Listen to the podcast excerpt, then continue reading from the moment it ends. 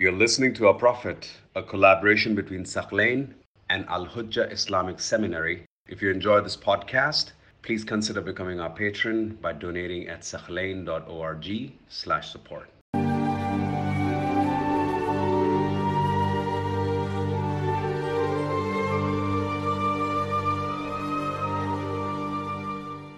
So when Quraysh realized that the Prophet ﷺ is not backing down, he's not budging, they realized, okay, let's try to negotiate. We can't do anything about Muhammad. He's not backing down. We threatened him, we mocked him, we called him insane. Nothing's working. The guy's not stopping. Let's negotiate. So there were many, many ways in which they came to negotiate uh, to convince the Prophet ﷺ to stop his message. A group of high ranking members of Quraysh, they visit Abu Talib and you know they complain to him. He's rejecting our faith, he's rejecting our idols, he's considering worshiping idols deviant. Either stop him or let us deal with him. Hand him over, let us deal with him. Abu Talib, with his gentle approach but firmness, he, you know, basically dismissed them. So that initiative to negotiate failed. They came up with another way to negotiate. They brought a young man by the name of Amara or Amara ibn Walid. Khalid ibn al-Walid, his brother.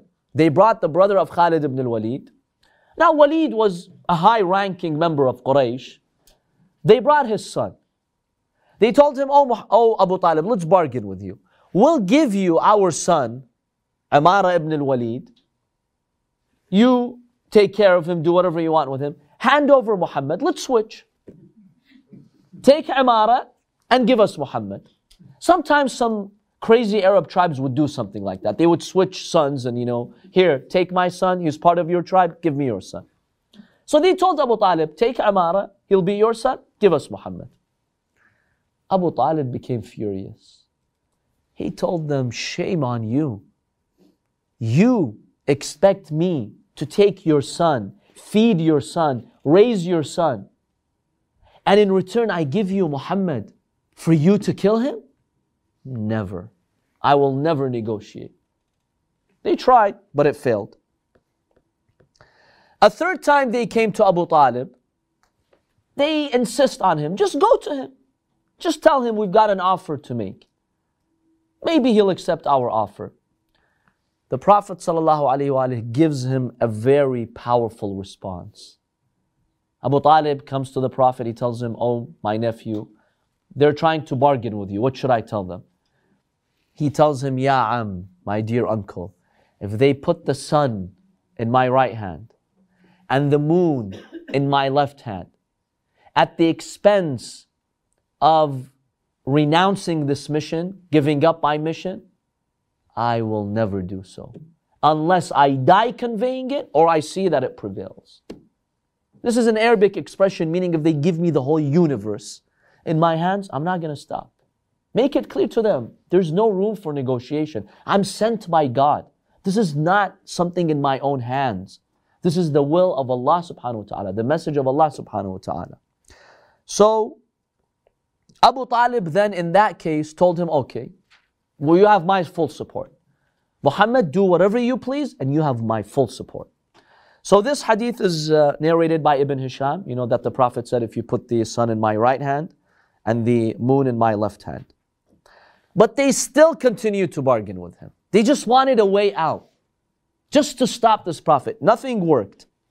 Ibn Ishaq narrates that once Utbah ibn Rabi'ah, a high ranking member of Quraysh, he was you know, sitting amongst the members of Quraysh, you know, they had a group of people. They would usually sit and chat. So they mentioned the Prophet sallallahu alaihi wasallam. The Prophet was sitting by himself in Masjid al-Haram. So Utbah, he tells the Meccans, should I go and talk to the Prophet? Maybe I can ask him to stop his mission. Maybe I can convince him. Maybe I'll entice him. I'll give him an offer that he cannot reject. He told him, okay, go try. Now, the hadith says Hamza, the uncle of the Prophet, had just become Muslim. We'll talk about that soon. When Hamza became Muslim, he demoralized Quraysh. It was a very big step in supporting Islam because Hamza was very well respected. He was the most respected youth. You know, youth, I mean, in, in, in his 40s at that time. Not, he wasn't an old man. And even from when the time when he was a youth, he was known for his courage and bravery. So that really changed the equation. Quraysh was like, look, let's try our best to negotiate. Because Hamza became Muslim, some others are becoming Muslim. We're losing this. He's winning. So he comes to the Prophet sallallahu and you know he tells the Prophet sallallahu my nephew, he respects him, Ibn Akhi, my dear nephew. You know how much we respect your family, your ancestors, and we don't want any trouble in society. Because of your new religion, you've caused division in our society. You're changing our ways. You're condemning our idols. Essentially, you're telling us that our forefathers were wrong, and we can't accept that. So I have an offer to make. Are you willing to listen to me? The Prophet ﷺ said, Okay, I'm listening. Say what you have to say. He told him, Look, you're poor, obviously. You're very poor. You don't have much we'll gather all of our wealth and we'll give it to you. We'll make you the wealthiest man in Mecca. The Prophet is listening. The Prophet did not say anything. Then he tells him, Look, if you want status, we'll make you our master. Any decision we Arabs want to make, we'll consult you, you make the final decision. You'll be our political leader in society, like our president. If you want a kingdom, we'll make Mecca into a kingdom. And you're the king. You'll be the king, and we'll listen to you. Just stop preaching this message. Quit this message. We'll make you a king if you want to be a king. Then he says something painful to the Prophet. And he tells the Prophet, You claim that you see visions. You have visions, like they had heard that he sees the angel, right? He's like, And if you're bothered by these visions because you're hallucinating, then we'll spend our efforts to bring you the finest doctor who's going to treat you. So you'll stop, have you'll stop having these hallucinations. Whatever you want, just tell us. Some hadiths mentioned he offered women to the Prophet. He told him, if you want women, we'll select our most beautiful women in society. They're all yours. Just stop. Stop this mission. The Prophet ﷺ, he's lowering his head, he's listening to him. Then he told him, Okay, I've heard your offer. Now, do you want to hear my reply? He said, Yes. Allah subhanahu wa ta'ala reveals these verses to him. Bismillah ar-Rahman ar-Rahim.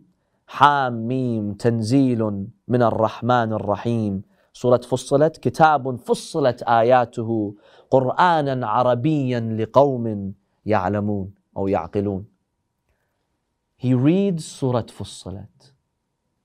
Now, this guy, Utbah, he really hadn't heard the Quran directly from the Prophet. He hears the verses, the Prophet continues. Powerful verses spoken from the holy mouth of the Prophet. When Utbah hears these words, he's mesmerized. He's hearing, he's hearing, he's hearing. And the Prophet does give him his answer in those verses that this is the word of God, I'm not backing out. The Prophet finishes the verses. There's a sajda in Surah Fussilat, a wajib sajda. The Prophet gets to the sajda, he does the sujood. At that point, Utbah goes back. But he's dumbfounded. He's silent, speechless. So he goes back to his group of people who were looking anxiously about, uh, you know, looking at the scene. He told them, Utbah, what's the matter with you? What happened to you? I, we thought you're so brave and you went, you had a nice offer, and Muhammad read a few verses and he shut you up, and that's it? You have no counter argument, nothing to tell him? What's the matter with you? Why are you silent? He told them, I swear by God, I've never heard words like that in my life. This is not the word of a man. This is not poetry. We accuse him of magic. Wallah, this is not magic. I don't know how to describe this. This is something beyond me. He, just, he was just dumbfounded and he didn't know what to do. He's not a sorcerer, he's not a kahin, he's not a sha'ir, he's not a sahir. Let me give you advice. I'm wise and you accept my wisdom. Let leave this man alone. The words that I heard from him today, this man will achieve victory. This is not a normal man. This is not a normal message. Accept my advice, do not fight him. Leave him alone. You don't want to believe him, fine, leave him alone. Don't fight this man. You will regret it. This is what I have to say, and you've got nothing to lose. Eventually, he's going to grow in power. Other Arab tribes are going to naturally fight him. If they fought him and they killed him, you're out of it. And if he gained victory, you'll benefit. Mecca will be the hub of the Islamic government, right? So I don't see any reason why we should fight this man. These are not his words. But of course, unfortunately, those arrogant Meccans did not accept the advice of Utbah. They still tried to negotiate with the Prophet. So this time they come to him. They challenge him. Oh Muhammad, if you're really a messenger from God, then turn Mecca into a paradise. Yalla, let's see your mu'jiza. Let's see your miracles. Turn Mecca into a paradise full of money with flowing rivers, just like Iraq and Syria have rivers. We want rivers here. We want to see that in order for us to believe. Make us super, super rich. Look at yourself, you're so poor. Make yourself poor at least. At least we can follow you if you're a king. If you're rich, maybe we could follow you. But in your poor state like that, come on, we can't follow you like that. We just can't. Arrogance, right? We can't. At least make yourself look like a king. Maybe then we'll follow you. Or revive our grandfathers. If you have special powers, revive them um, revive specifically Qusay ibn Kilab. He was known to be a wise person from the Arabs who had passed away. He was known for being truthful. We'll ask him that you have a message. If he tells us, oh, you know, follow, we'll follow. So they came up with this offer to the Prophet. Another man comes to him. He was a cousin of the Prophet. His name was Abdullah ibn Abi Umayyah. He comes with this crazy idea. He tells him, Look, if you're really a prophet, bring a ladder, a divine, I don't know, powerful ladder, and go into the heavens, go into the sky. And I want to see that. And when you come down, bring four angels with you. I want to see those four angels. Then I'll believe in you. But then he says, and even if you do that, I'm still not going to believe in you. Allah mentions this in the Quran. I'll read those verses. Crazy, crazy people. Then they told him, okay, You've been warning us about the punishment of the day of judgment, right? If we don't believe, God is gonna punish us. Yalla, bring on the punishment here. Why wait till the day of judgment? If you're really truthful, ask God right now to send down the punishment from the sky. Let's see it. Then we'll see if you're truthful or not. The Prophet would patiently listen to these silly, crazy suggestions. And then he told them, Look, I haven't been sent to do what you're asking me. I've been sent as a messenger to warn you, to teach you. That's it. If you accept, you'll be successful in both worlds. If not, you'll perish. I'm just giving you advice. So Allah subhanahu wa ta'ala in Surah Al-Isra verses 90 to 93, He mentions these crazy suggestions. وقالوا لن نؤمن لك حتى تفجر لنا من الأرض ينبوعا.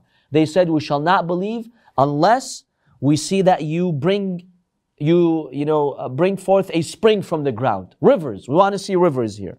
أو تكون لك جنة من نخيل وعنب فتفجر الأنهار خلالها تفجيرا. Make this desert landscape of Mecca into gardens. Let's see that. أو تسقط السماء كما زعمت علينا كسفا. Let the sky fall on us with punishment.